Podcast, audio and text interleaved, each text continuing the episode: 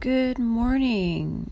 It is Monday, January 7th,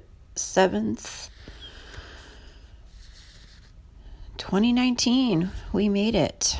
my God, I hope you all had a happy new year.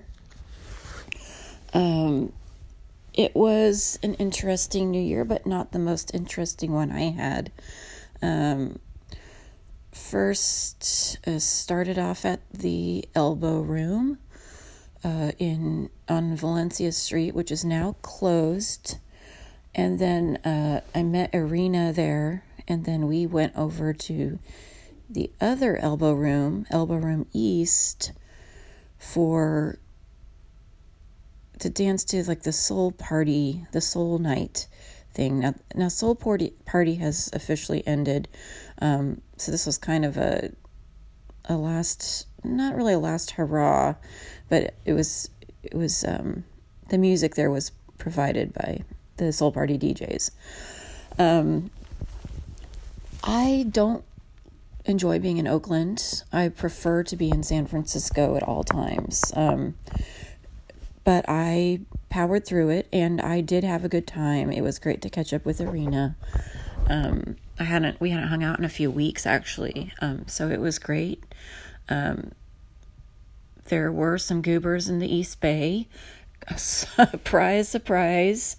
Um, one of note, I was I had this shirt that was kind of styled to be like off the shoulder, like, uh, both shoulders, and I had some.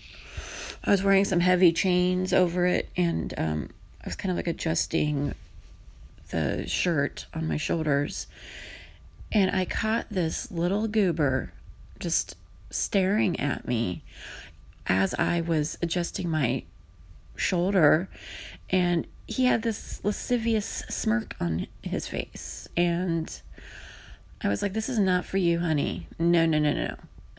Um, but he thought it was. Um, he was, it's always the same type of guy, you know, like with like a buzz cut and like neck tattoos and glasses and kind of kind of posh clothes, they always think that I that I will dig them, and um, they think that I'm a sure thing. But it never works out. I never like them. And yeah, he was trying to dance with us. Um, I roundly ignored him.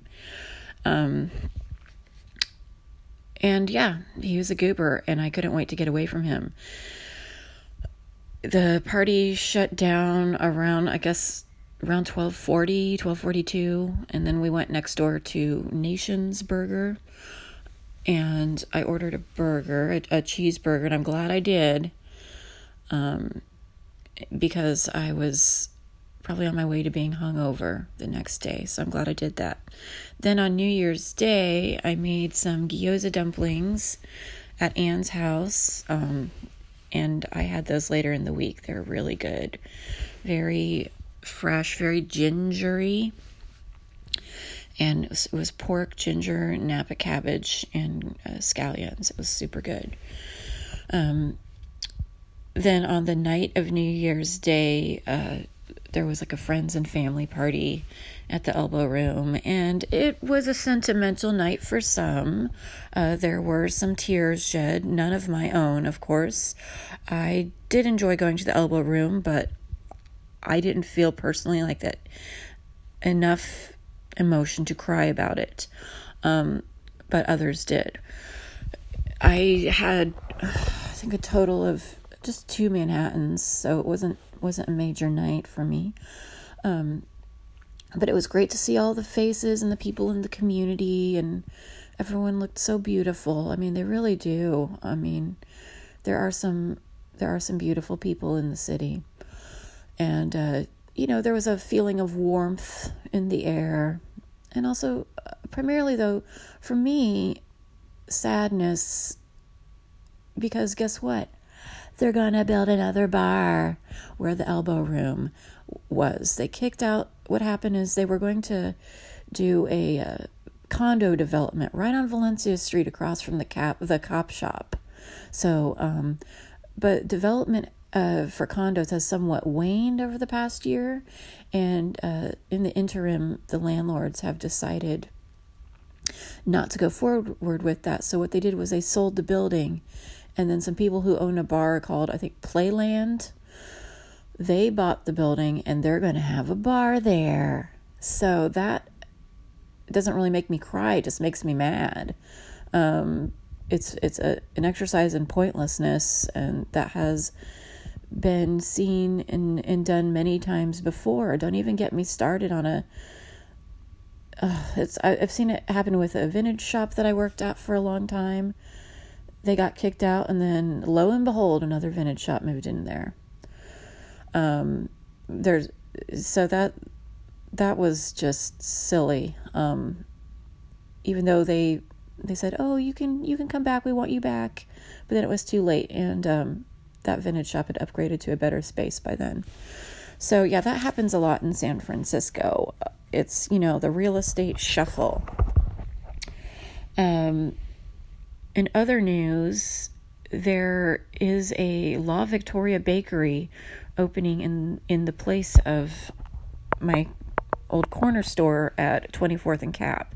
Um, it had been vacant for a few months, maybe three or four months. Um, there were there were many shootings there. Um, the violence there had escalated. I think that it, they were just basically selling drugs of some sort and running numbers out of there. I mean, you couldn't buy a pack. You couldn't buy one roll of toilet paper in there. They started they started not stocking the ice cream, which is one of the reasons I stopped going because that was inconvenient to me. Um, I want ice cream and toilet paper and a few other things. Fizzy water. They didn't sell my fizzy water there anymore. Um, their wine selection was that was just a joke. Um, and then, yeah, one guy got shot about five years ago, and they the business changed hands, but I think kept it in the family. And then there were more shootings and more riffraff just congregating outside there on that corner. Um, so I think they got kicked out because it was just it was just too gnarly and too shady, and really they weren't really doing any actual business there anymore. Um, also, grocery outlet opened, and so while they don't have my fizzy water, at least they can get some toilet paper. You know what I mean? Um, but I am glad to know that it's not turning into an artisanal steam factory and it is going to be a legit business that already exists in the mission. Now, I don't know if they're closing down the other location of La Victoria um, which is a further down 24th Street. But um, what I do know is it will be right near me. Um, here's what I have to say about the pastries at La Victoria. They've improved. They've improved. Um, they have tweaked the pastries, and and they're nice. Um, on, as far as their coffee is concerned, best just take it home and reheat it. Every time I've had a cup of coffee there, it has been coldish they add steamed milk to it, but it still just makes it it's just not hot enough, guys.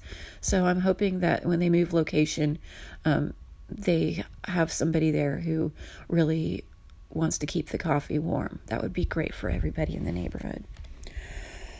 Um, on Saturday night, I went to Kirsty's party. Uh, she had her 29th birthday party at her house.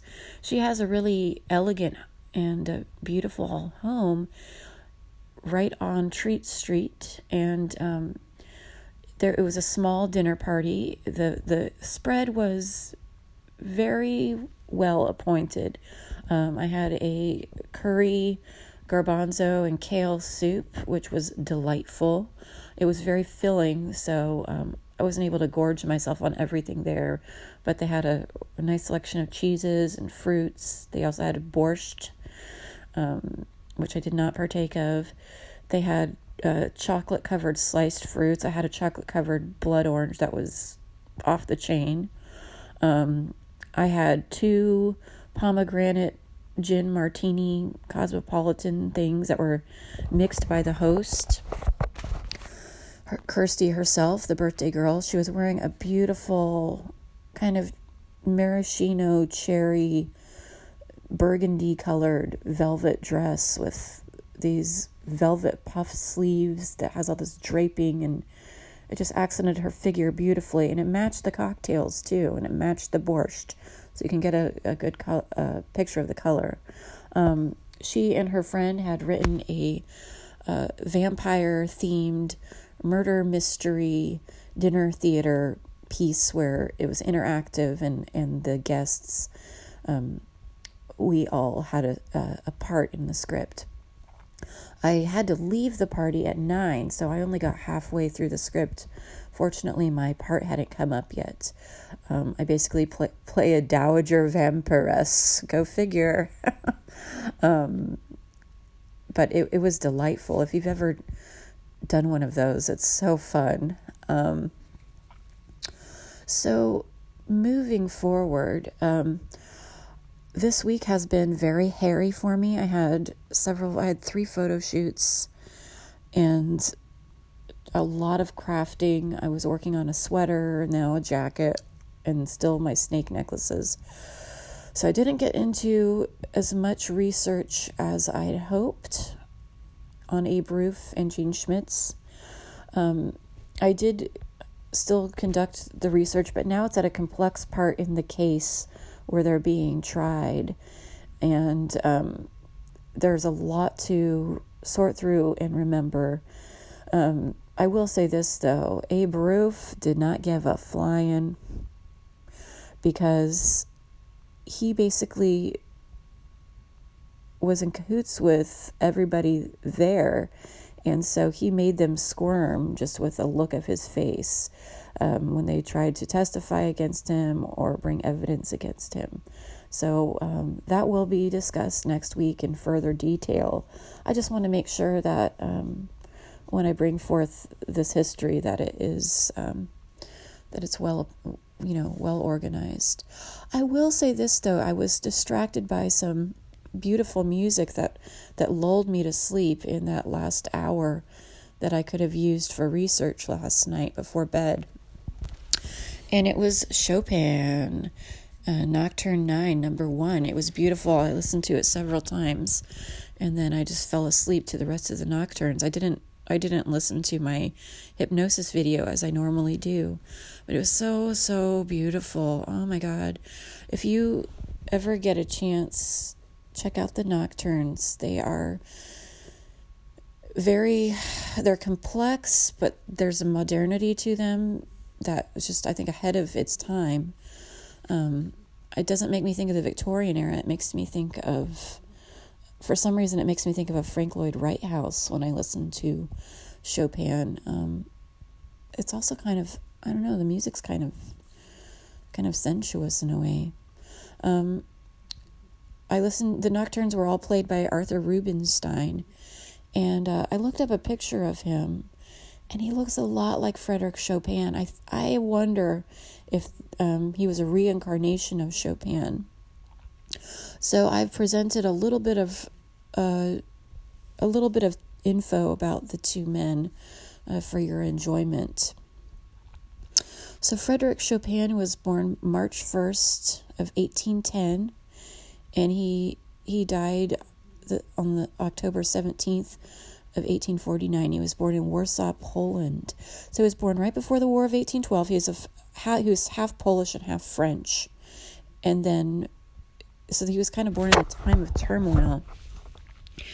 And um, in when he was about 20, he moved to Paris, right uh, just a month before another war, a big uprising in 1830 in Poland. Um, he was known as a child prodigy. He he um, wrote most of his early pieces um, by the time he was 20, so he had a lot of music to travel with. Um, he was kind of he wasn't I wouldn't say the most prodigious perform uh, prodigious um maybe prodigious is not the word prolific writer but he would he would write in bursts. So he composed a lot in a short time. Um, but he settled in Paris and he only performed in concert 30 times which was rare for for musicians back then. People musicians toured a lot more than they than they ever did because music was not readily heard by the masses. So he only took a show on the road 30 times because he preferred a quiet setting for his music. He preferred a small, intimate gathering. He was kind of the darling of the intellectual set, so he would perform in uh, the salons of of high society intellectuals. One of them was a woman named Jane Stirling, a British woman, and she supported him. She was, I don't think that their relationship was ever realized romantically, but uh, she was in essence a sugar mama of of sorts. Um, in the meantime, he at one of the salons he saw a very strange woman of the time, Amantine Dupin, also known as George Sand or George Sand, as I've heard some people say, or George Sand. It's sand. Um, but anyway, semantics aside, um, he thought that she was ugly at first. Uh, she was about she was a little thing. She was about four four ten, and she smoked a big cigar.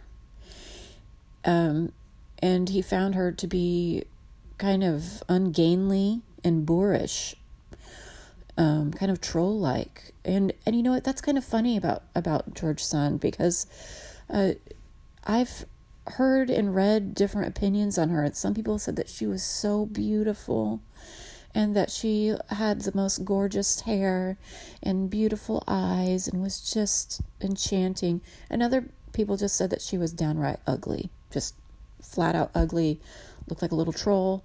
Um, I feel that there was probably something in her personality where she could turn it on and turn it off. Um, she was most likely very very aware of her of her um, sexuality and of her seductive charms, and uh, wherein she was able to transgress her traditional feminine role. And I feel that that confused and outraged people. Um, I personally, I, I think she's okay looking, which is right in between beautiful and ugly. She looked okay. She was fine. Um, but they they had a very passionate relationship. They they went to Majorca together, and uh, that did a number on on Chopin. Uh, he, had a horrible time there, to say the least. It was an unsuccessful trip, but he wrote some of his most beautiful music there. He was inspired by the vicissitudes he experienced in Majorca on this ill-fated trip, and I think I think George or Antonine and Amantine, excuse me, just kind of drew they kind of drove each other nuts. She really knew how to pull his strings and push his buttons in more ways than one. Um, he died at a very young age. He died at 39 of pericarditis aggravated by tuberculosis. Now, pericarditis is when I believe when you have the fluid or a um, inflammation or an infection of the tissue, the protective tissue surrounding your heart. I guess you have like a membranous tissue around your heart. Um, it's later speculated that he, he might have had um, cystic fibrosis as well. Enter Arthur Rubinstein. Um, he was born in 1887 on January 28th in Poland. And he also was a child prodigy. He was a child prodigy uh, from the time he was two. He had perfect pitch. Um, they started him out on the violin. He didn't like the violin. Um, he was drawn to the piano. By the time he was 10, he moved to Berlin. He was moved there um, to study under Karl Heinrich Barth who was a student of Franz Liszt. Liszt was one of Chopin's contemporaries and and a champion of Chopin's work. Um, he so he studied under someone who was who was a, a contemporary of of uh, Chopin. Um, he specialized in Chopin's in, in interpreting Chopin's work. Um, that was what he was known for. He he embodied the music of it. He understood it. Um, he didn't try to to priss it up. He didn't make it sappy. Um, with Chopin, it's all. I mean, I guess with all music, but with Chopin, because of the relative um, sparseness, I think, of the notes, even though there's lots of bursts, bursts of, of you know, complexity, um, there's a lot of subtleties in the time signature.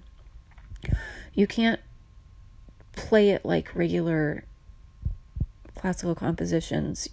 It's required that you, that you, that you kind of have a sense of detachment about it and present it without your own emotion in the music. This the music is the emotion.